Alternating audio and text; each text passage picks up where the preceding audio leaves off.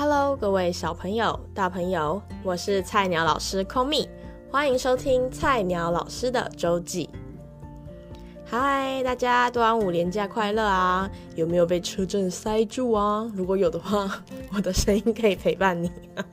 好啊，没有，我现在人呢位于我呃在宜兰的阿公阿嬷家，那所以就是环境跟以前比较不一样。那 如果等下有一些杂音或者是有一些讲话，外面阿公阿嬷讲话的声音，请大家多多见谅。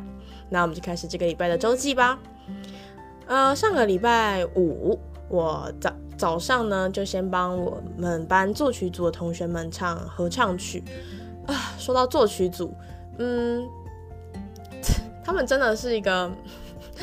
就是他们其实，在之前就应该要给我们曲子，就是要给演奏者曲子，不管是合唱曲，像我们这一种，还是是像乐器组，就他们会有一些呃，比如说木舞管，就是室内乐的合奏那种，就有各式各样乐乐器的。他们都会要自己作曲嘛，然后呢，应该是 会先有谱，然后给我们看，之后就会我们就可以练习，然后上台。但是呢，我必须说，作曲组的同学们，作曲组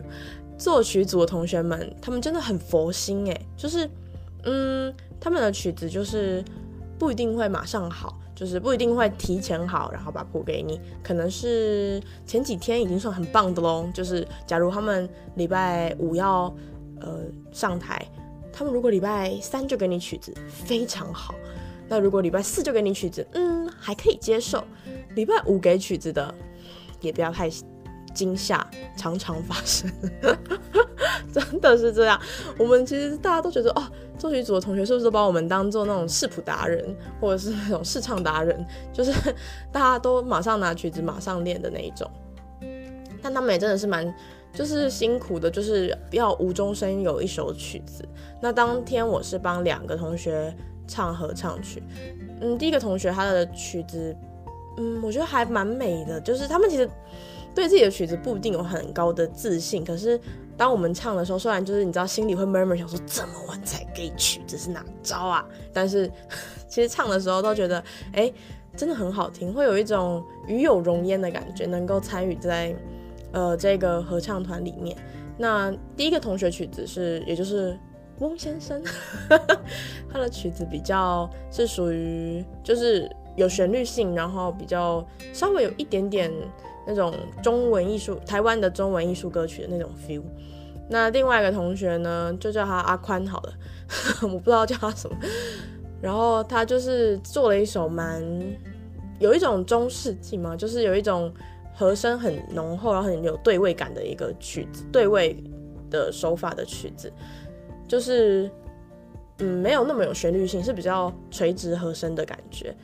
那那一首曲子呢？我们是当天才拿到，重点是他还是用德文创作的。我一拿到我就说，你为什么要用德文？他说哦，看起来比较，呃，听起来比较厉害。我就哦这样，然后问他德文那个字是怎样怎么念，或者说你要念一次给我们听之类。他说哦呃我不会念。然后就哦好哦，我们就当场，我们应该当天那首的那首德文的曲子花了十分钟。十到十五分钟练习，然后录了一次，还有在大家面前那个作曲家阿宽先生，还有在大家面前鞠了一个躬，说谢谢大家，然后就结束了。我们说哈，一次就可以了吗？他就说呃对。然后我的心里想说哦好吧，那你你真的确定可以，我就要走了，因为我接下来那一天的下午有报名了机车驾照。但是你觉得很奇怪，想说呃，机车驾照不是应该是你知道高中升大学的时候就应该要去考了的吗？然后必须很，啊，我就真的是一个很尴尬的时间，因为高中升大学的时候的那段时间，本来要去考的，但是呢，因为我好要满十八岁才能考，大家要千万千万记住这一点，还没有满十八岁的先不要偷骑啊，要满十八岁才能考。然后因为我的生日是属于暑假比较偏后面，所以当时呢又要准备一些就是升大学啊，然后又你知道。十八岁又刚满没多久，这件事情就不了了之，所以就这样拖拖拖拖到了大三升大四的暑假，我终于那个暑假没有排安排事情了，因为呃要怎么讲，我们学校有一个蛮盛行的文化是梯队文化，就是可能各个系、啊，或者是各个社团，他们会举办呃梯队，也就是招募 在大一到大四的学生，然后我们会就是在学期中会就开会啊，然后嗯写教案，然后到在暑假或寒假的时候到偏乡一点的小学，然后去那边带营队，大概都是为期一个礼拜左右。好，然后就是因为我。从大一的暑假一直到大大二啊，大三，终于到大三接大四的暑假，我没有安排任何的梯队，我就想说啊，那我就要趁这个时间好好的来学开车。我也不知道为什么我哪根筋不对，我，就是想学先学开车。对，然后我就就趁着那个月赶快去报驾训班报名，那也顺利的拿到驾驾照了。但是有一件非常严重的事，就是假如。呃，拿到了汽车驾照，接下来你如果想要拿机车驾照的话，是可以不用笔试，但是呢，你要在一年内考才可以不用再体检一次啊、哦。所以我就为了这个这一年，我其实一开始都没有什么危机意识，想说啊，一年还很久，慢慢学，就这样拖拖拖拖拖到了今年。因为我去年是在六月底体检的，那所以我今年也要在六月底之前去考，才不用再花一次钱去体检。所以呢，就在六，你看现在已经六月底了，我才硬着头皮想说，好了好了，我要来学骑机车。那因为我要回家才能用我爸的摩托车骑嘛，才能练。所以呢，但我又平常都在台北，所以呢，我就也不是那么顺利可以一直回家练习。所以我就总共练习了两次，在家里练习两次。那那两次练习呢，都还蛮短。第一次大概二十分钟吧，第二次一个小时，就这样子。然后接下来我就已经要赶快报名了，赶快去那个驾训呃那个监理站报名要，呃起就是考机车驾照啊。那一天我真的是被吓呆耶！就是首先因为监理站旁边会有一个小小的那种，就是类似模拟的吧，就是你可以在那边一直去跟人家排队，然后练习。那个模拟的真的不夸张，那个待转的位置大概就是一个一个机车的位置，就是这样很窄，你几乎没有什么位置可以待转，就是你要弯进去再弯出来。我每次在那待转的地方，我都会快要就是已经常常已经是撸到墙壁的那一种，差点撞到。好，那就算了。我爸就一直在旁边，你知道，我爸带我去，他专程请了下午的假带我去考驾照。然后旁边就有一排的那种家长啊、同学、朋友都在那边看自己的，呃，要考试的那个考生在那边练习，就压力山大。然后我爸就在旁边说转转，然后就会在旁边一直提醒我说头要左右摆，就是要假装在左看右看那样子。哦，那个压力真的巨大。然后呢，真的已经想说算了，就硬着头皮吧，去考了。就这样转进去考场的时候，那个考官非常严格，我就不透露在哪里了。反正就是我们那个地方的考官很严格，他就是会很就是很严格，就说熄火，就是在等待等待考的时候熄火，然后就很凶。然后前面就说，就是他就会一直说安全帽要戴紧。就是什么四四根手指头穿过去不能有松的感觉，那当然他都提醒的是那种很基本，可是他整个人就是很严肃，然后大家都剉咧等那一种。那我刚好是我们那一批大概有八九个人，我是那一批的大概倒数第二个啊，前面只有一个人考过，一个人，我真的是在后面越看越紧张。然后像我的前一个就是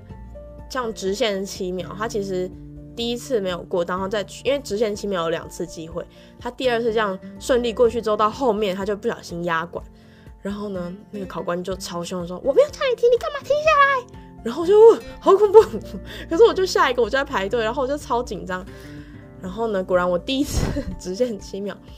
有点就一开始。因为我后来才跟同学们切磋，才知道直线七秒，一开始你就要吹油门，然后先出去，到后面你再慢下来，等那个七秒都没有关系。可是，一开始一定要先，就是先有一个力量先出去。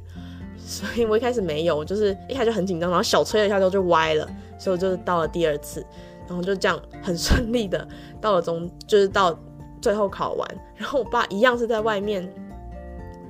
就是一直在那边跟我比手画，就是其实我不知道可不可以，不知道这样 O 不 OK。可是我就会在那个就是待转的地方，我就看到他就在考场外面，然后就一直在那边叫我，就是用头这样转，然后叫我说你要记得转头看啊之类的。对，反正就是很惊险的过关了，然后我也顺利拿到驾照。我真的觉得我第二次就第一次压管之后，第二次出发是一个非常，就是你一定要安稳那个军心。就像我们其实，在跟音乐，我觉得蛮像的，就是每我就觉得上台前大家一定都会紧张，说不可能没有，嗯，就不可能会有人是上台前不会紧张的。可是我觉得有时候上台紧张也是一个，嗯，蛮必要的事情吧。就是我有时候觉得自己上台太不紧张，反而。表现的也不会很好，就是有一种太放松了，所以我觉得必必要时候维持一点紧张感是还蛮 OK 的。可是就是你要自己能够 control 那个控制那个紧张的感觉，不能让它凌驾于你之上，就是你要能够掌握它，知道说就是现在就是我们的 show time 的感觉。所以我第二像我第二次考机车，就是考考机车驾照的第二次直线七秒，我就。大大的深呼吸，考官就在旁边，我就大大的，然后就顺利的过了。所以我就跟音，觉得跟音乐上面上台前那感觉蛮像的。那礼拜六是我们以航 annabel Wang 的呃音乐会，不知道哎，我真的觉得，嗯，就是在别人的音乐会，我是哦，我是他后台的工作人员之一，这样，但是我真的觉得在。后台会有一种，就是你，就是大家在后台都是最紧张，然后最呃会有焦虑感啊什么的。那我自己的音乐会是在去年底的时候就办完了，我真的完全能够体会那一种焦虑跟紧张的感觉。呃，我那天嗯、是哦，我本来之前我在办音乐会之前我就已经嗯跟亲爱我我我叫他亲爱的亲爱的还有。以航，我就因为我们两个都，我们三个同都是同个主修老师的学生，所以我们其实三个从大一到大四就是一直都算是感情还蛮好的。我们大一的时候就会三个人聚在一起，然后可能就是彼此听对方练的状况啊，或者是哪一些地方细节需要改啊，要注意。然后一直到后来大二大三比每次比赛啊考试，我们表演我们都是在一起。我们之前会一起去。嗯，一些地方表演的时候，我们都会在后台。然后，因为表演会穿插嘛，那我们就会到，就是上台前跟下台后，我看到只要看到他们两个，我不知道为什么就有一种很安心的感觉。其实他们就会跟我点头说啊，很棒很棒，或者是哪里应该再怎么样再松一点什么之类的。就是有他们两个在我很安心，所以在我音乐会之前，我就已经跟他们预定说，你们两个要在后面哦，因为其实，在后面蛮就是大家会觉得。啊，不好意思，让同学在后面的原因是在后台的原因，是因为他就听不到你表演，就是听不到你在台上，看不到你在台上的样子。但是我就我不知道，我就 很坚持，就说你们一定要在后面陪我，就是我需要他们的那种给我的那种安心的力量。那后来是再来第二个办音乐会是亲爱的。他就是在年，也是差不多他在哦，他在大选那一天，总统大选那一天，很可爱。我还记得我是他的那个主持人，然后我念一念，我还说温馨提醒，如果要关心开票结果，请在中场或者是最后结束之后再关心。真的真的很好笑，对，然后，所以我那时候也在后台，然后就是你能给他，就是给你就因为我是自己是第一个上。上战场的人，所以我很清楚那种感觉，所以我就是尽量给他们一种不要担心的那种气氛稳定。因为当时在后台的时候，他们也给了我这样的感觉，让我很有勇气。每一次站上台都很有勇气。我还记得我中间有一次某一首曲子的中间有点，就是后面有点落掉，就是有点啪掉了。然后呢，我还记得我就是。一到后台我就很紧张，我就一回去，因为我还有上半场最后一首要唱，我到后台我就整个慌到不行，我就怎么办怎么办？我这我该怎么那样子什么之类的。然后我记得亲爱的他就看着我，然后就说没事没事，很 OK，你最后就回来。好，我们现在往下一首什么之类的。然后就在他这样子一直安，就是安抚我那个情绪之后，我就好好好，然后就再再才能再走出去迎接下一首歌曲。对，所以那个感觉真的是啊、哦，不是言语能够形容的那种恐慌。那这个呃上个礼拜六对，然后是呃 Annabelle Wang 呃上个礼拜天是 Annabelle Wang 的音乐会。那我叫他大韩好了，我后来帮他取了个名字，对，然后他，我真的觉得哦，看同学或者是看他在台上的那一种感觉，很像，真的很像有一种要嫁女儿的 feel，会有一种很感动的感觉，因为我们就在后台这样偷偷看他，然后他唱一个，就是唱每唱一首，我们就会哇，那个眼神满是崇拜，然后我，对，我们在最后一首，因为其实前面一。有好几首，我们应该每一次音乐会，大家应该只要是我们声乐组，应该都要有个十首以上，十几首这样子，所以那都是一个长期抗战，就是每一次一下一到后台都是一个苦瓜脸的感觉，然后到最后一首的时候，我们大家都有一种放飞自我，然后我跟亲爱的还在后台就这样大跳舞，然后在那个后台那边，然后我还记得我同学还说，难怪我们看到那个后台的布帘一直晃呀晃，就是我跟他在后面一直就是在高音的时候，我们就会。手往上挥，然后就觉得哇，终于结束了，很棒。然后每就是有一种很开心，看到能够在后面见证着他们两个音乐会，然后同时也重温了我当时音乐会的那种感觉。对，所以非常恭喜他音乐会结束，然后大家都有一个很美好圆满的一个结尾。然后再来是礼拜一的艺术与人文课程教学，就是我上礼拜讲视教的那堂课。这个礼拜老师给了我们一个非常重要的忠告，他说他就是他特别跟我们就是公费生，因为我们班其实公费生，不管是之前考上的还是之后在就是在我要怎么讲，就是在入学以前考上的那种叫甲案公费生，然后或者像我们这一种就是在入学以后，然后在大二大三那种期间考上的人，就是乙案公费生，就是他说我们。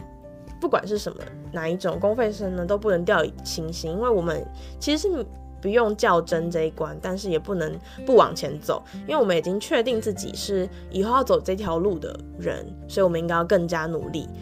对，才不能就是你要停滞不往前这样子，所以也是给了我一个很警警告的那种意味，敲响了一个警钟的感觉。好，再来是礼拜二，礼拜二呢去带了双胞胎。啊，这一个礼拜，这个呃，这礼拜只有带他们这一天。那这个礼拜比较特别的是，因为每次去带他们之后，我都会让他们在学校旁边的一个小操场吧，然后在那边跑一跑啊，玩玩，跟同学们就是玩一玩，然后顺便也运动一下，就是让他们跑一跑。那这个礼拜特别的是，Sunny，Sunny 就是玩，他玩不到两分钟。通常他们都是一出来的时候就问我，就会很兴奋，然后去看我说。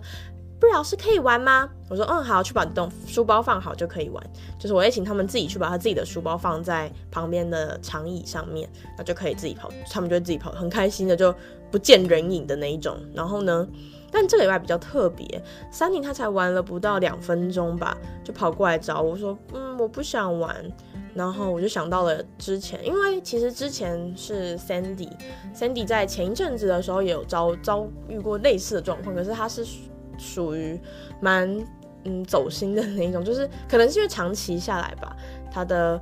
嗯他都发现就是没有人，他就他是他觉得没有人要跟他玩，但是嗯他也没有想要主动去加入一些其他的人，所以他就会觉得有点难过。呃，在后来的时候，我跟他在一对一就走路的时候聊天的时候，我才发现哦，他好像是觉得自己的朋友不够多吧。对，他有一次走路，然后说：“嗯，我只有四个朋友。”Sandy 这样跟我讲。我说：“哈，四个？”我就故意，因为我其实有发现他其实，在朋那前一段时间对于朋友这一块比较没有安全感，所以我就跟他说：“哈，四个？”我就故意超级无敌浮夸，我就说：“哦，很多哎，你知道不老师也只有四个好朋友吗？”然后就他就有点愣住，他就说：“嗯，他觉得四个很少。”对，我说。然后他说：“嗯，怎么会这样？”他就觉得四个哪会很多？我说：“没有哦，布老师也是四个好朋友哦，只有四个就很多啦，不用全部人都喜欢你，只要你有几个好朋友就够啦。”然后就他才有点哦这样，然后就开始问我一些 detail，你知道每个朋友叫什么名字啊？然后就跟我确认，make sure 说：“哦，我真的只有四个好朋友。”对，而且我还跟他说：“哦，我们班有四十三个人哦，但我们只有四个最好的朋友，这样什么之类的。”然后他就。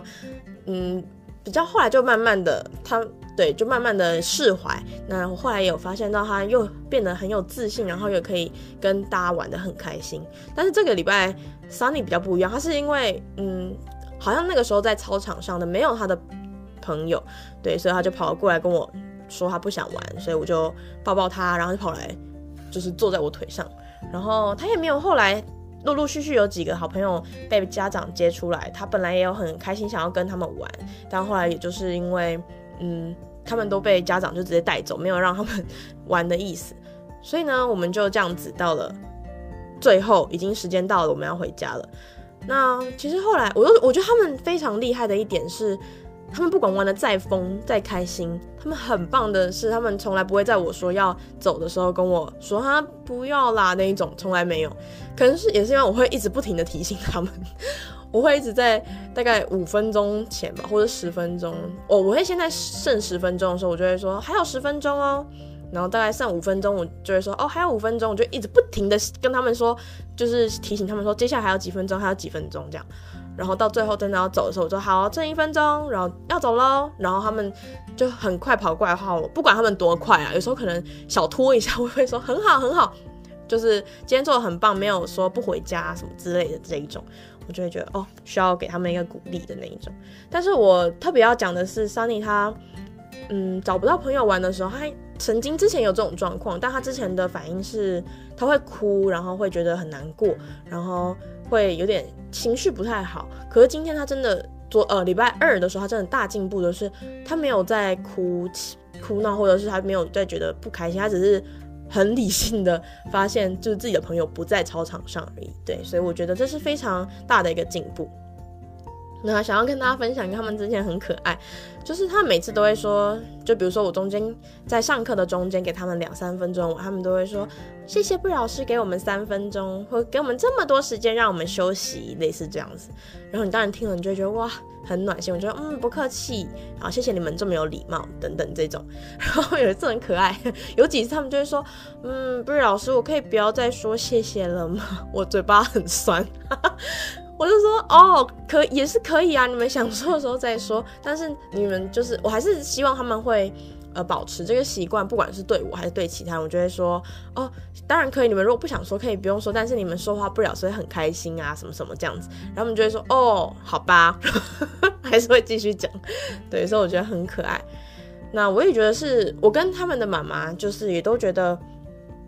嗯，我们这种彼此感谢，然后彼此珍惜对方的这种。情感是很难得，也是让我们就在上课的时候会这么有默契，然后跟他们可以，就他们其实蛮愿意，也蛮听我讲的话的，所以我觉得这应该是非常重要的一个情感上的连接。对，那这一周的心得就到这边，呃，这周的周记分享就到这边。那心得的话呢，我是觉得要与紧张共存，不管是上台前那种紧张感，要学习跟他共存，或者是在自己。呃，人生上面，比如说像我们现在已经是像老师说的公费生的话，也不要也不要忘了那个紧张感，还是要继续往前走。对，所以这是一个与紧张共存的一个感想。嗯，这周的比较可能稍微短一点点，因为 我礼拜二就回就回阿公阿妈家耍废。对，所以就被没有啦，回来帮忙，就是端午节准备一些要呃家里可能要帮忙拜拜啊之类的东西。对。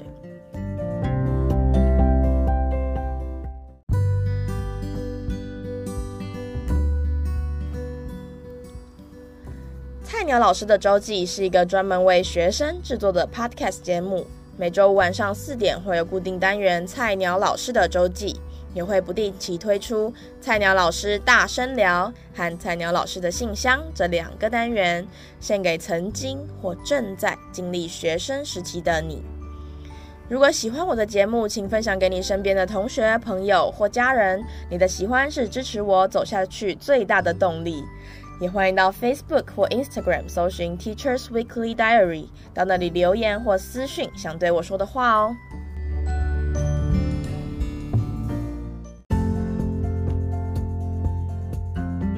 好，本周的第二段想要跟大家分享我最近才刚看完的一本书啊，这个名字讲出来大家可能会有点傻眼，想说啊，你为什么会看这种书？好，我先讲名字，名字是。刺猬妈妈与穿山甲女儿的思辨对话，好，一看一听就是那种教养书，大家就觉得，嗯、你不是才大四吗？干嘛要看这种书？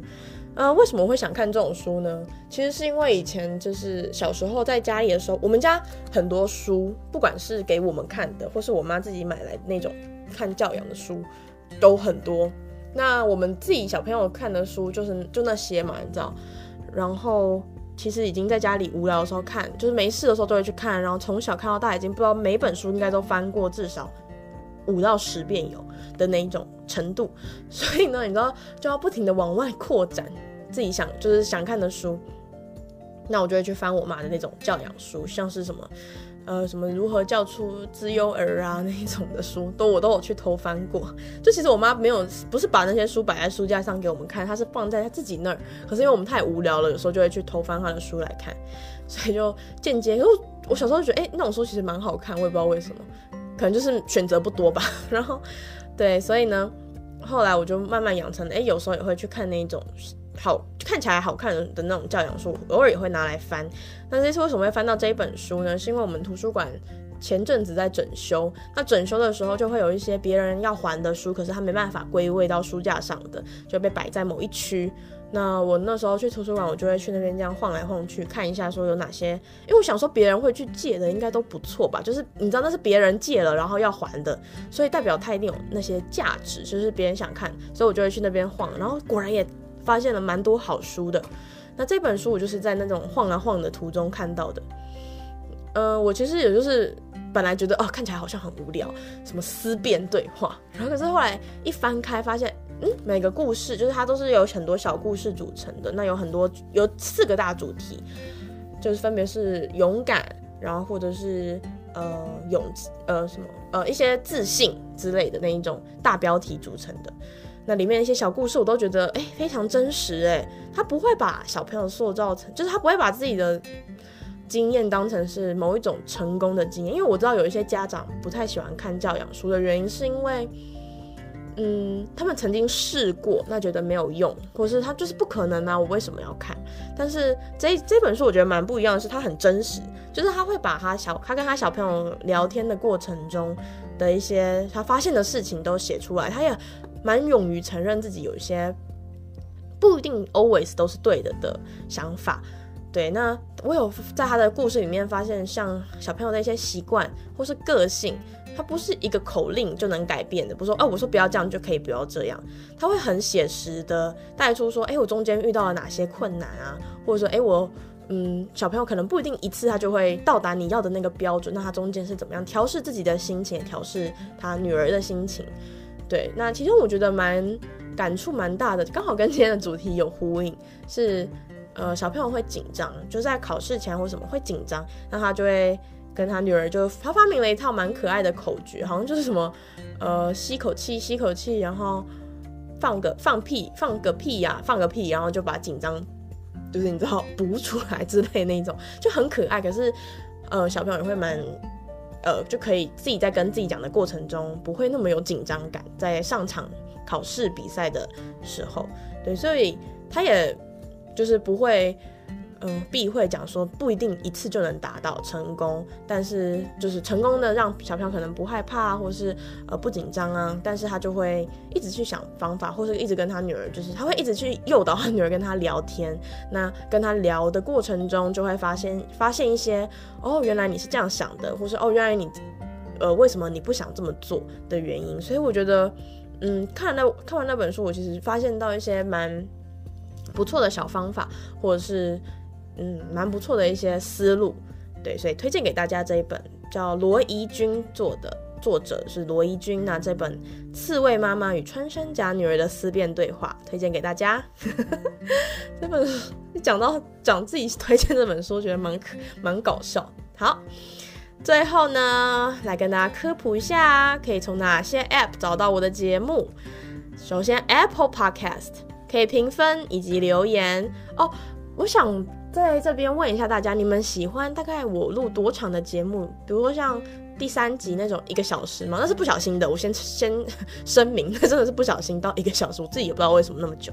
好，还是像这种大概呃三十分钟左右，二三十分钟左右的长度，你们比较喜欢？你们会比较接受哪一种的长度的节目呢？可以在呃 Apple Podcast 的留言跟我讲，或者是我也会在 IG 或 FB。呃，我设一个投票，让大家来投票，那请多多关注。还有再来 Google Podcast、Spotify、Breaker、Overcast、Pocket Cast、Anchor，好，这几个平台都可以找得到我的节目哦。那谢谢听到这里的你，祝大家端午节快乐！我是菜鸟老师 Komi，下周五见，拜拜。